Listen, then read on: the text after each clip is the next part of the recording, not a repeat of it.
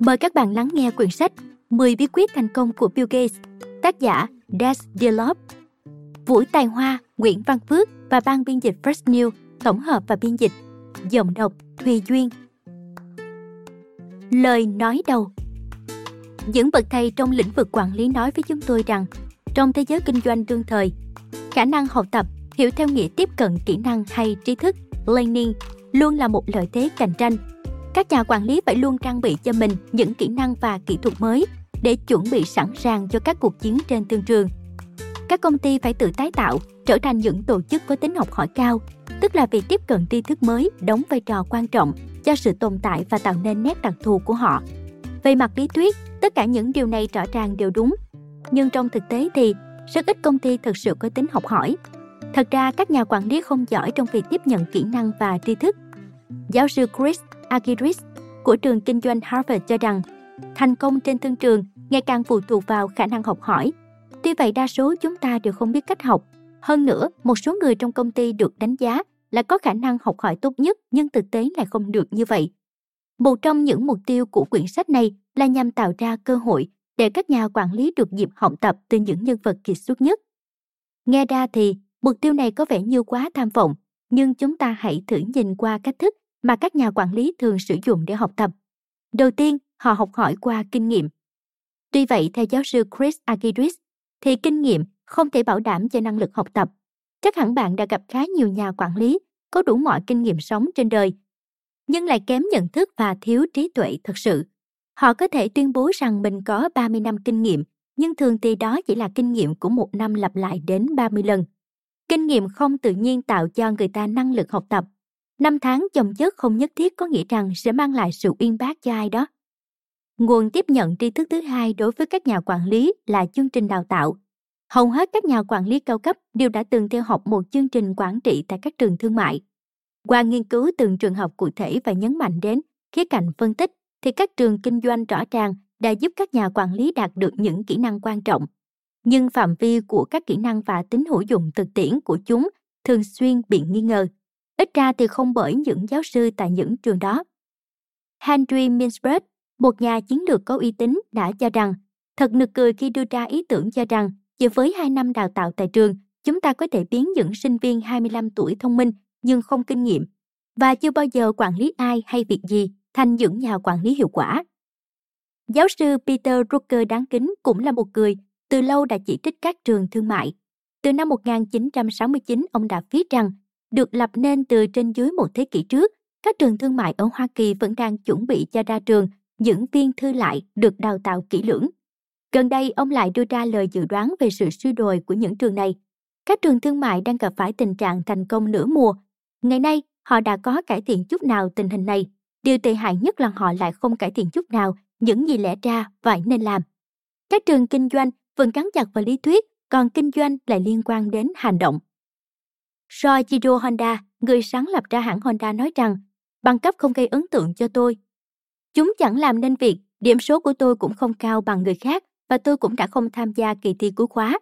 Thầy hiệu trưởng gọi tôi lên và cho tôi nghỉ học. Tôi đã nói với thầy rằng tôi không cần bằng cấp. Giá trị của chúng không bằng cả một chiếc vé xem phim. Ít nhất với một chiếc vé, bạn còn được đảm bảo là vào được đạp, còn một tấm bằng lại không đảm bảo được điều gì cả. Với lời lẽ mềm mỏng đáng ngạc nhiên, Lee Iacocco, cựu tổng giám đốc điều hành của hãng xe Chrysler đã nhận xét, việc học chính quy có thể dạy dỗ cho bạn rất nhiều điều, nhưng có nhiều kỹ năng thiết yếu trong cuộc sống bạn phải tự mình phát triển. Robert Townsend, cố chủ tịch của hãng Avis và cũng là tác giả của cuốn sách Of the Organization lại còn cố chấp hơn. Ông cảnh báo rằng đừng tuyển dụng những sinh viên tốt nghiệp trường kinh doanh Harvard. Theo tôi thì những tinh hoa này còn thiếu một số yêu cầu khá cơ bản để đạt tới thành công – đó là tính năng hiểu biết sâu sắc về bản chất kinh doanh và loại người nào có thể thụ hưởng niềm vui khi công việc tiến triển, biết tôn trọng thứ bậc trên dưới. Một bản thành tích đã được minh chứng về sự quyết tâm, chăm chỉ, trung thành, óc phán đoán, công bằng và trung thực khi chịu sức ép. Khoảng thời gian gần đây, Bill Gates cùng Richard Branson, giám đốc hãng Virgin và Anita Roddick, giám đốc công ty Body Shop thường xuyên được nhắc đến như những tấm gương điển hình của những người không qua trường lớp kinh doanh nhưng lại đạt đến đỉnh cao thành công trong kinh doanh. Anita Roddick cho rằng, một lợi thế rất lớn mà tôi có được khi khai trương Body Shop chính là vì tôi chưa bao giờ theo học các trường dạy kinh doanh. Cũng cùng một ý tương tự, sáng lập viên Jim McCann của hãng 1800 Flowers cho rằng công ty này có lẽ đã không phát triển phồn thịnh như vậy nếu ông ta đã theo học một trường thương mại. Tôi hẳn sẽ mất nhiều thời gian để suy nghĩ, tìm hiểu lý do tại sao một hợp đồng kinh doanh nào đó lại không được thực hiện. Nguồn học tập thứ ba là học qua bạn bè và đồng nghiệp. Cách này rất hiệu quả. Khuynh hướng, cố vấn và huấn luyện hiện nay là một bằng chứng cho thấy rằng các nhà quản lý cao cấp có thể đóng một vai trò quan trọng trong việc phát triển kỹ năng của những nhà quản lý khác cấp thấp hơn. Nhưng liệu điều gì sẽ xảy ra nếu sếp của bạn là một người an phận thủ thường, không quan tâm đến việc phát triển tài năng cho tương lai? Hoặc nếu đó là người bất tài và nếu nguyện vọng của bạn vượt xa tầm hiểu biết họ thì sao? Lúc đó bạn sẽ học từ ai? Đối với nhiều người, câu trả lời được tìm thấy trong rất nhiều cuốn sách bán chạy ngày càng xuất hiện nhiều do lãnh đạo của các công ty viết. Hàng triệu cuốn được những nhà quản lý mua về đọc. Họ muốn tìm hiểu điều gì đã làm nên sự thành công của các giám đốc điều hành này để sao chép và bắt chước. Và điều không tránh khỏi là họ sẽ thất vọng. Hầu hết các cuốn sách đứng tên tác giả là những nhà lãnh đạo này đều bị làm cho sai lạc bởi tính chủ quan và do khả năng nhận thức muộn màng, hai sai. Chúng là cái bóng của chính tác giả và giá trị của chúng cũng mờ ảo như là cái bóng đó vậy. Hầu hết chúng chỉ là những lời tán dương nhằm đánh bóng sự nghiệp của người viết, chứ không phải là những nhận định khách quan về kỹ thuật quản lý. Kiến thức đưa ra để giúp người đọc có thể học hỏi rất hạn chế. Tuy nhiên, chúng ta cũng không thể phủ nhận giá trị mua vui của chúng đối với người đọc. Quyển sách này ra đời là nhằm lấp đầy lỗ hổng này. Chúng tôi muốn mang đến cho các bạn một cái nhìn khách quan về tư duy và khả năng thực hành kinh doanh của một số lãnh đạo công ty vĩ đại nhất. Đối với mỗi nhà lãnh đạo kinh doanh trong loạt sách này, cho dù đó là Bill Gates, Rupert Murdoch, Richard Branson hay Jack Welch, chúng tôi đều xoáy vào bản chất phương pháp tiếp cận kinh doanh của họ. Điều gì tạo nên sự khác biệt ở họ?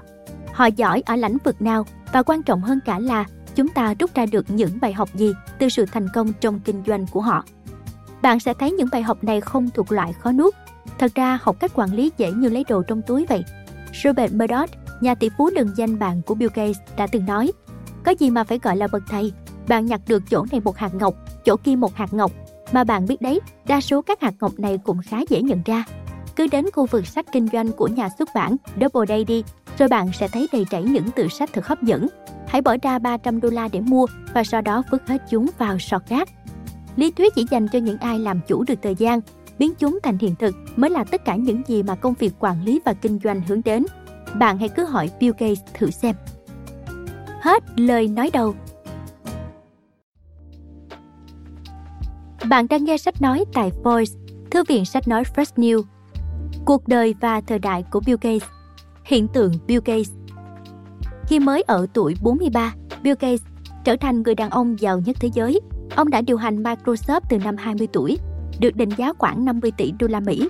Mặc dù bản thân Bill Gates luôn cho rằng phần lớn tiền của mình gắn với cổ phần của công ty Microsoft. Tài sản của ông thật ra còn lớn hơn mức mà nhiều người nghĩ đến. Vì lý do này, ông đã thu hút cả sự thèm muốn lẫn tò mò của chúng ta. Gates được xem là một hiện tượng của thế kỷ 20, một nhà tài phiệt vĩ đại nhất trong số những nhà tài phiệt của thế giới không gian điều khiển. Đã trở thành một trò tiêu khiển phổ biến của nhiều người tại quán bar và nhà hàng hiện nay, đã làm cho bạn bè và người quen của mình phải kinh ngạc khi nêu ra những con số tính toán cho thấy khả năng giàu nứt đố đổ vách của ông. Thật cám dỗ khi mọi người tin rằng chưa từng có một nhà lãnh đạo nào lại nhiều tiền như vậy. Trên thực tế thì cũng đã có những doanh nhân giàu sụ khác như Henry Ford và John D. Rockefeller. Ấy là chỉ mới kể đến hai người. Nhưng sự giàu có của Bill Gates chỉ là một phần trong suốt quyến rũ của ông. Việc Gates vươn tới danh vọng và tiền tài nhanh đến chóng mặt đã khẳng định sự ra đời của một trật tự mới trong thế giới kinh doanh, được thống trị bởi tầng lớp những nhà đầu tư phiêu lưu và lãnh đạo kinh doanh mới. Chúng ta có thể khoác cho họ chiếc áo kẻ sùng bái công nghệ thông tin nhưng họ lại biết được những điều mà hầu hết chúng ta không biết đến. Họ thông hiểu tiềm năng của công nghệ mới theo cái cách mà những nhà quản lý truyền thống đa tài năng nhưng không chuyên về cái gì và những tay kế toán cả đời trị mỏ với những con số không bao giờ hy vọng hiểu được. Họ thông minh, rất rất thông minh đối với những thứ mà chúng ta không thực sự hiểu và chính điều này đã khiến cho nhiều người cảm thấy không được dễ chịu cho lắm. Khi tương lai đến họ nắm bắt được nó, còn chúng ta thì không. Với sự tinh thông về kỹ thuật và ưu tú về trí tuệ, Case là biểu trưng của hàng ngũ lãnh đạo sắp tới. Mặc dù địa bàn hoạt động ở Redmond, Washington, nhưng case có lẽ là doanh nhân xuất chúng nhất theo đúng nghĩa những gì chúng ta mô tả về giới doanh nhân tại thung lũng Silicon. Đối với một số người trong công ty Microsoft, ông là một nhân vật bí ẩn, hàm chứa đôi chút ý nghĩa thần thánh hóa. Trong khi đối với một số người khác cùng ngành thì ông là một tên tội đồ. Cả hai quan điểm nghe có vẻ cực đoan, nhưng tù trung nhấn mạnh một điểm, mức độ ảnh hưởng mạnh mẽ của case. Trước sự trùm ben của dư luận về vụ cáo buộc làm dụng sức mạnh độc quyền, người ta dễ dàng quên đi là trước đây, vào năm 1970, IBM cũng đã từng là mục tiêu của các cuộc điều tra chống độc quyền. Dẫu sao ký ức thường mau phai nhạt, ngày đây chúng ta cũng đã phải nhìn nhận so với Microsoft, Big Blue, IBM cũng thuộc hàng thánh chứ không kém. Điều này xuất phát từ tâm lý vì nảy bản chất của sức mạnh. Chúng ta sợ nhất những gì mà chúng ta ít hiểu về chúng nhất. Bạn không thể tìm thấy bất kỳ một dấu tích thuộc về kỹ thuật quản lý hoặc phong cách lãnh đạo nào của Bill Gates được dạy trong các trường kinh doanh. Trên thực tế, các giáo sư và những bậc thầy trong quản lý đã im hơi lặng tiếng một cách kỳ lạ về những điều tạo nên những kỳ tích thành công của những người nguyên là chủ tịch và tổng giám đốc điều hành công ty Microsoft. Có lẽ họ cảm thấy mình bị coi thường. Nói cho cùng thì Gates đã tự ý chối bỏ tương lai mà ngôi trường đại học Harvard danh tiếng có thể mang lại cho ông. Ông học luật tại đó. Các giáo sư đại học vốn yêu thích những nhà lãnh đạo kinh doanh theo đúng bài bản hơn, những người điều hành công ty theo kiểu truyền thống. Vậy thì chúng ta phải dựa vào đâu để hiểu thấu đáo cách hành xử của con người kiệt xuất này? Liệu có nơi nào tốt hơn là chính cuốn từ điển bách khoa toàn thư có tên Encarta của Microsoft. Phần lớn sự thành công của Case nằm trong khả năng biến những tầm nhìn kỹ thuật thành chiến lược thị trường và khả năng kết hợp tính sáng tạo và sự nhạy bén kỹ thuật. Trong đề mục về Case, William Henry Barr, dòng chữ giới thiệu đã viết như vậy. Cuối cùng thì điều làm cho Case khác biệt so với bất kỳ nhà lãnh đạo kinh doanh nào khác trong lịch sử, có lẽ đó là sức ảnh hưởng mà ông đã tác động lên cuộc sống của chúng ta. Trong khi sức mạnh của giới tài Việt trước đây thường chỉ tập trung vào một lĩnh vực hoặc một ngành nghề thì thông qua sức mạnh của phần mềm, Microsoft đã phương chiếc vòi của mình vào mọi ngóc ngách của cuộc sống. Những nhà đại tư bản truyền thông như Rupert Murdoch khiến cho chúng ta cảm thấy bất an vì họ có khả năng kiểm soát những gì xuất hiện trên mặt báo và màn hình TV. Nhưng ảnh hưởng của những người viết phần mềm thì không thể hình dung được. Ankata, cuốn từ điển bách khoa toàn thư do Microsoft sản xuất, chỉ là một trong nhiều ví dụ minh chứng cho khả năng thâm nhập của Gates và công ty của ông vào mọi khía cạnh cuộc sống của chúng ta. Không chút ngạc nhiên khi chúng ta cảm thấy bất an về sự thống trị thị trường phần mềm của ông, cũng không ngạc nhiên khi ông bị dèm pha và công kích một cách dữ dội. Nói cho cùng thì có được bao nhiêu nhà lãnh đạo kinh doanh có cơ hội viết lại lịch sử. Nhưng đằng sau mọi sự thổi phồng và chỉ trích thì Bill Gates là hạng người nào? Có phải ông là một anh tài máy tính, cực kỳ thông minh nhưng bản tính vốn hiền lành, thành công nhờ vào hưởng được phúc phần thiên thời địa lợi?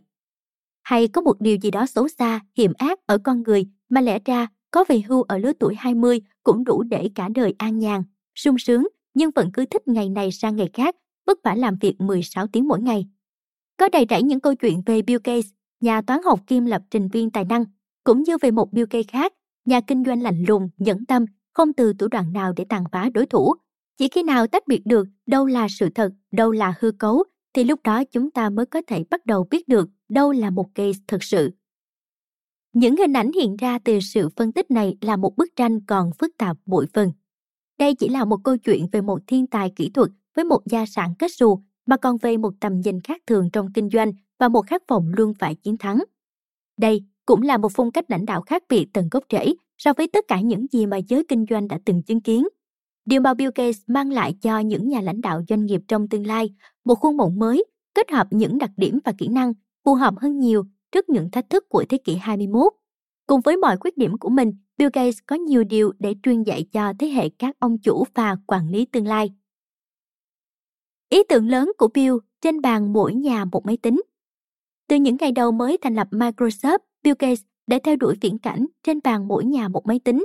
Thật thú vị khi biết khẩu hiệu ban đầu là trên bàn mỗi nhà một máy tính sử dụng phần mềm của công ty Microsoft. Nhưng ngày nay phần sau câu khẩu hiệu thường bị cắt bớt bởi vì nó làm cho một số người không hài lòng. Giờ đây nhìn lại, sự phổ biến của máy tính cá nhân từ công sở về đến gia đình dường như là một điều không thể tránh khỏi. Hiểu ra được vấn đề đã là một điều tuyệt vời, thế nhưng có được tầm nhìn xa mới đem lại thật nhiều mối lợi, như case đã cho chúng ta thấy. Cũng phải nhớ rằng điều mà ngày nay chúng ta cho là hiển nhiên khi nhìn thấy sự phổ biến của những sản phẩm này chỉ mới xuất hiện trong các câu chuyện khoa học viễn tưởng trong khoảng một vài thập kỷ trước. Cây vào những năm 1960, khi các nhà theo thuyết vị lai ở Hoa Kỳ đang cố gắng dự đoán những khuynh hướng có thể định hình xã hội trong những năm còn lại của thế kỷ, họ đã bỏ qua sự phát triển của máy tính cá nhân. Cũng không phải là một sự trùng hợp ngẫu nhiên khi chàng trai Bill Gates lại luôn đọc nghiến ngấu những cuốn sách khoa học viễn tưởng.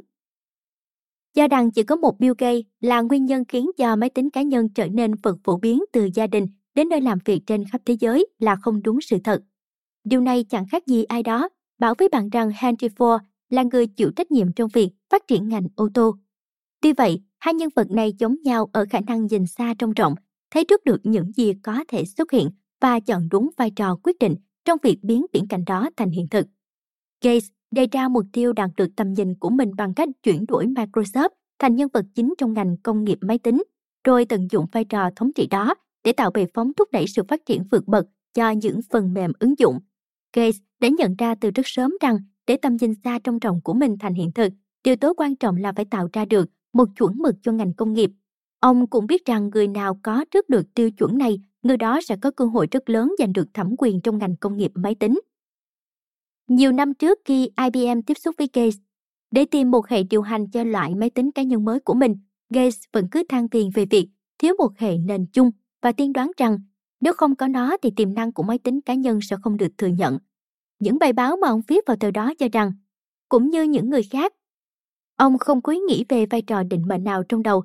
Tuy vậy khi cơ hội xuất hiện, Gates đã nhìn ra và nắm bắt nó bằng cả hai tay. Kể từ lúc đó ông đã không ít lần làm những điều tương tự.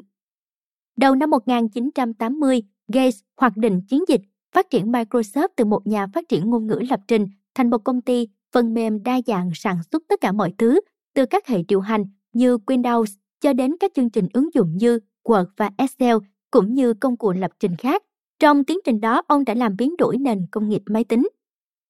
Những ai muốn chỉ trích và buộc tội ông về những khuynh hướng độc quyền có thể cũng nên dừng lại trong chốc lát để suy ngẫm xem cuộc cách mạng máy tính cá nhân vào lúc này sẽ đi về đâu nếu không có sự can thiệp kịp thời, có thể mang tính tư lợi của Bill Gates.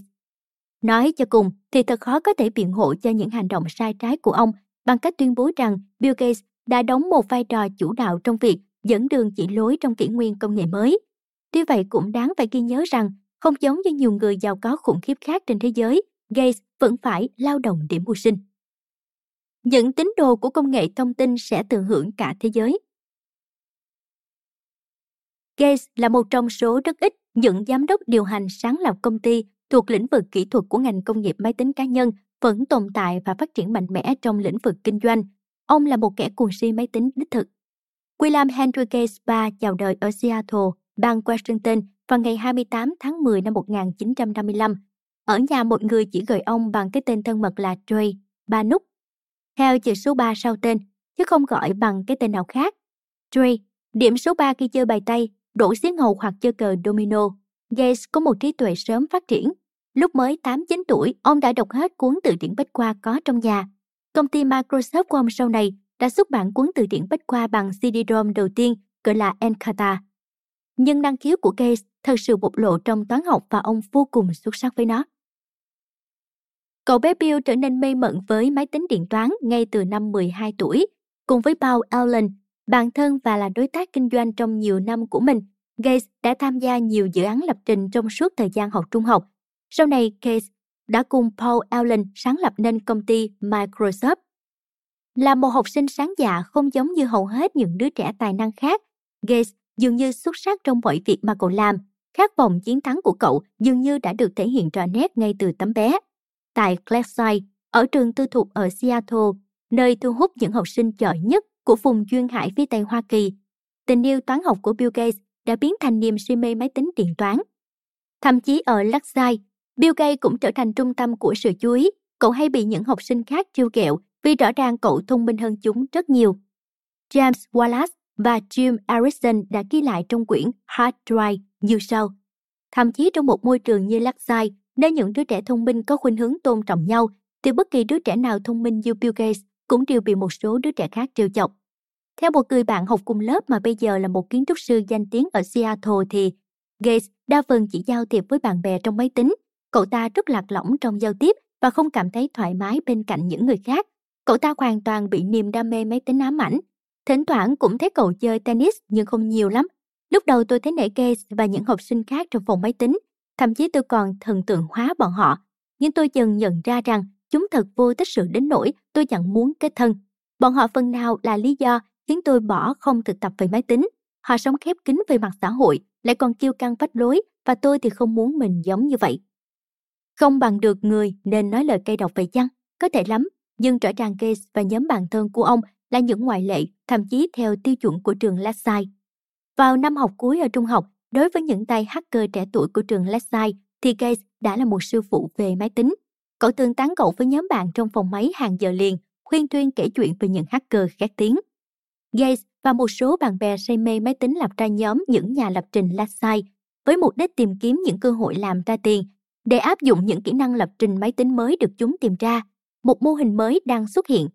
Sau này Gates đã nhận xét như sau. Tôi luôn là người tác động, tôi là kẻ lên tiếng rằng chúng ta hãy mời gọi thế giới và tìm cách bán một cái gì đó cho nó. Lúc đó ông chỉ mới 13 tuổi. Tình bạn xuất phát từ niềm đam mê kỹ thuật giữa Bill Gates và Paul Allen. Người lớn hơn Gates 2 tuổi, có lẽ đã phát triển trong giai đoạn này. Vai trò của Allen trong câu chuyện về Microsoft và vai trò của nhóm nhỏ những cựu học sinh Lakeside về làm việc cho công ty này thường không được nhắc đến nhiều. Gates, Allen, Ken Evans và Richard Wayland, hai thành viên khác của nhóm, những nhà lập trình Leslie thường bỏ ra cả đêm cầm cụi, trước tiên là chiếc mini computer của công ty General Electric, rồi sau đó là một cái khác của Computer Center Corporation. Có khi đến tờ 10 sáng hôm sau họ mới về nhà. Sự say mê của chàng trai Gates thái quá đến nỗi cha mẹ cậu bắt đầu lo lắng về sở thích mới của con trai mình. Có một thời gian họ đã cấm cản các hoạt động của cậu vì sợ rằng nó sẽ ảnh hưởng đến việc học. Gây đã phải rời xa máy tính trong gần một năm. Điển hình cho lòng khát khao kiến thức bất tận của mình, cậu hướng niềm đam mê của mình sang các chủ đề khác.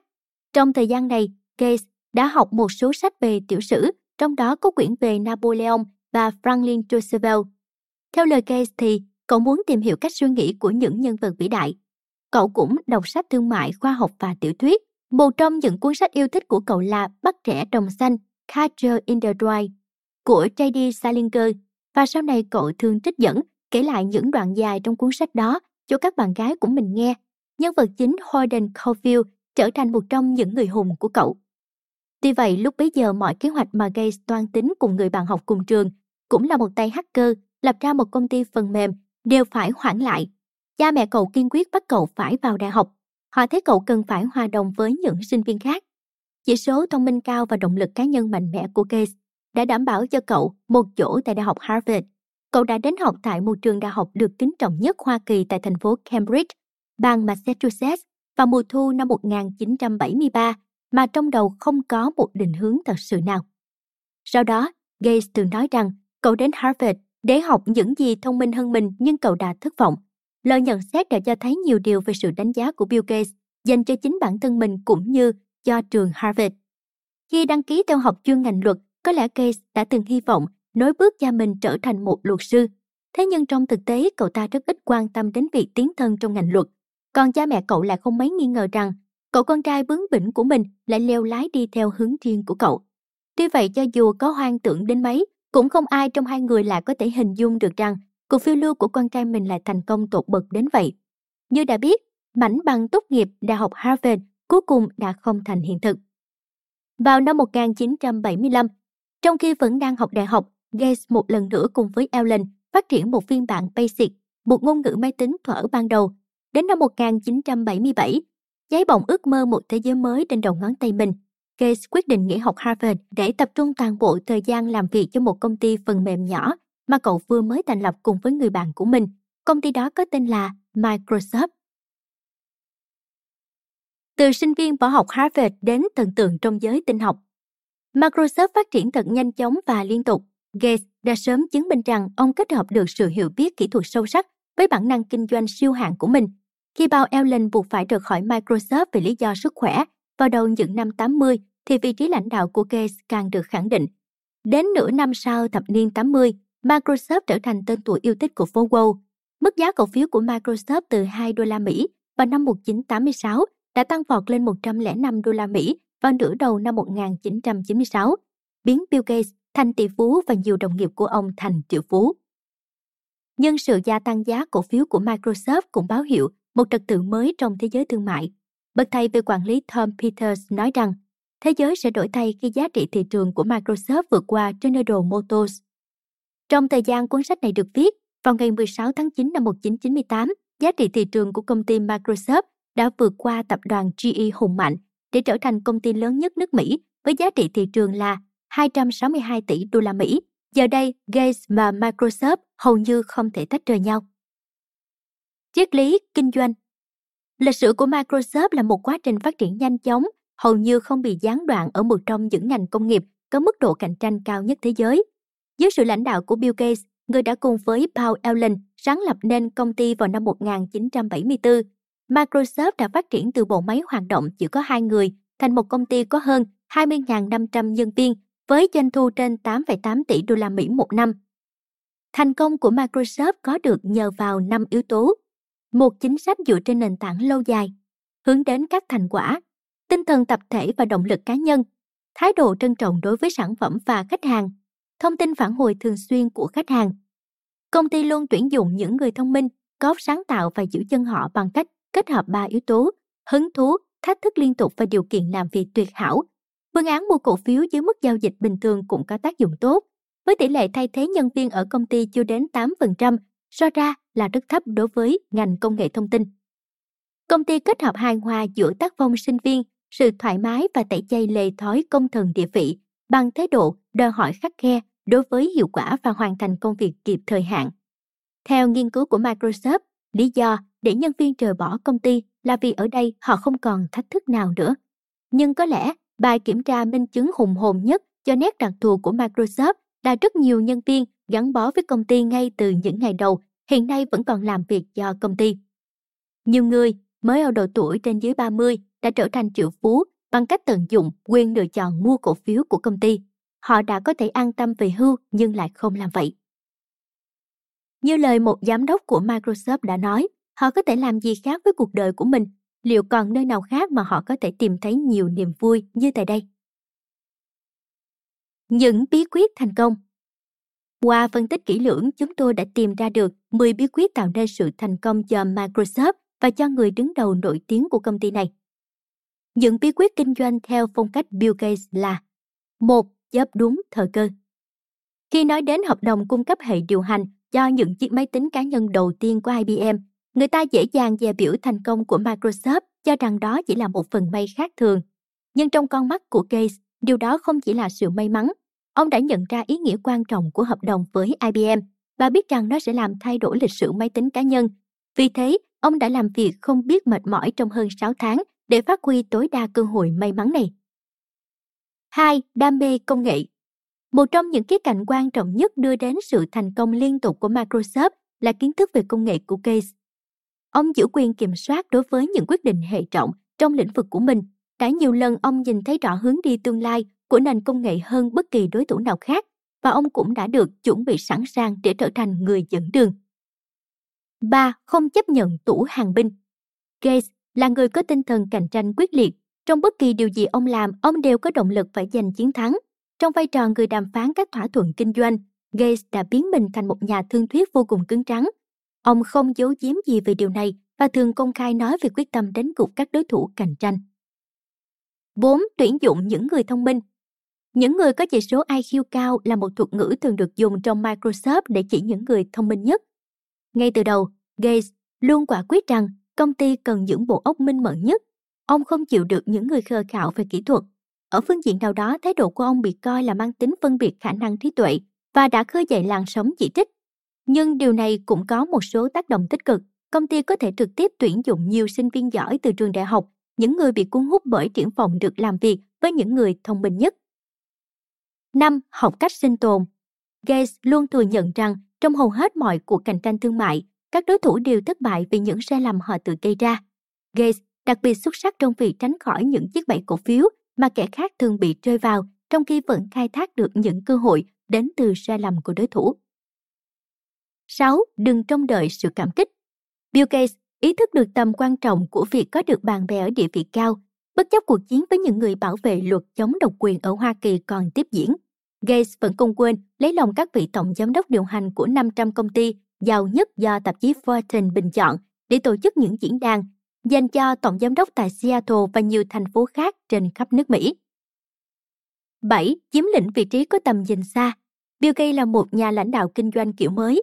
Trong nhiều năm, Bill Gates không ngừng chứng minh mình hội đủ mọi yếu tố của một người có tầm nhìn xa mà ngành công nghiệp máy tính cần có. Sự hiểu biết sâu xa của ông về công nghệ được xem như một phương thức tổng hợp dữ liệu độc đáo đã giúp ông có được khả năng đặc biệt để xác định những khuynh hướng tương lai và lèo lái chiến lược của Microsoft. Điều này cũng gợi nên sự kính phục từ những người hâm mộ Microsoft và làm nhục chí những đối thủ cạnh tranh.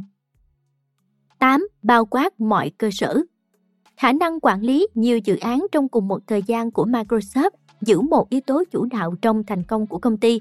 Bản thân Bill Gates cũng là con người đảm đương nhiều việc và người ta nói rằng ông có thể cùng một lúc tổ chức nhiều cuộc đàm thoại xoay quanh các đề tài kỹ thuật khác nhau. Khả năng đặc biệt này được thể hiện trong phương pháp làm việc của công ty, tức là công ty luôn khám phá những thị trường mới cùng những ứng dụng phần mềm mới. Khả năng này giúp tránh phải bỏ lỡ cơ hội lớn sắp đến. 9. Xây dựng doanh nghiệp dựa trên các nhóm nhỏ. So với giá trị trên thị trường chứng khoán của mình, Microsoft vẫn là một công ty tương đối nhỏ. Về nội bộ, công ty cũng thường xuyên được chia thành những đơn vị nhỏ để duy trì tối đa môi trường đội ngũ kinh doanh tối ưu. Đôi khi sự thay đổi diễn ra nhanh chóng đến nỗi ta có cảm giác hầu như mỗi tuần Microsoft đang tạo ra những phòng ban mới. Gates cũng dựa vào việc duy trì một cơ cấu đơn giản để kiểm soát được công ty. Bất cứ lúc nào, ông có cảm thấy các kênh giao tiếp đang trở nên dàn trải hay lỏng lẻo, ông sẽ không ngần ngại giản lược hóa cơ cấu. 10. Không bao giờ rời mắt khỏi mục tiêu. Vào lúc này, Gates đã ở trên đỉnh cao nghề nghiệp của mình trong hơn 20 năm. Trong thời gian đó, ông trở thành người giàu nhất thế giới. Quả là không tệ đối với một người trong độ tuổi 40 như ông. Mặc dù giàu có và thành đạt, Gates không bao giờ cho thấy dấu hiệu trùng xuống. Ông nói rằng ông luôn canh cánh trong lòng một nỗi lo âm ỉ rằng mình có thể bỏ lỡ điều trọng đại tiếp theo. Ông không muốn phải lặp lại những sai lầm của công ty máy tính hàng đầu khác như IBM và Apple. Hết cuộc đời và thời đại của Bill Gates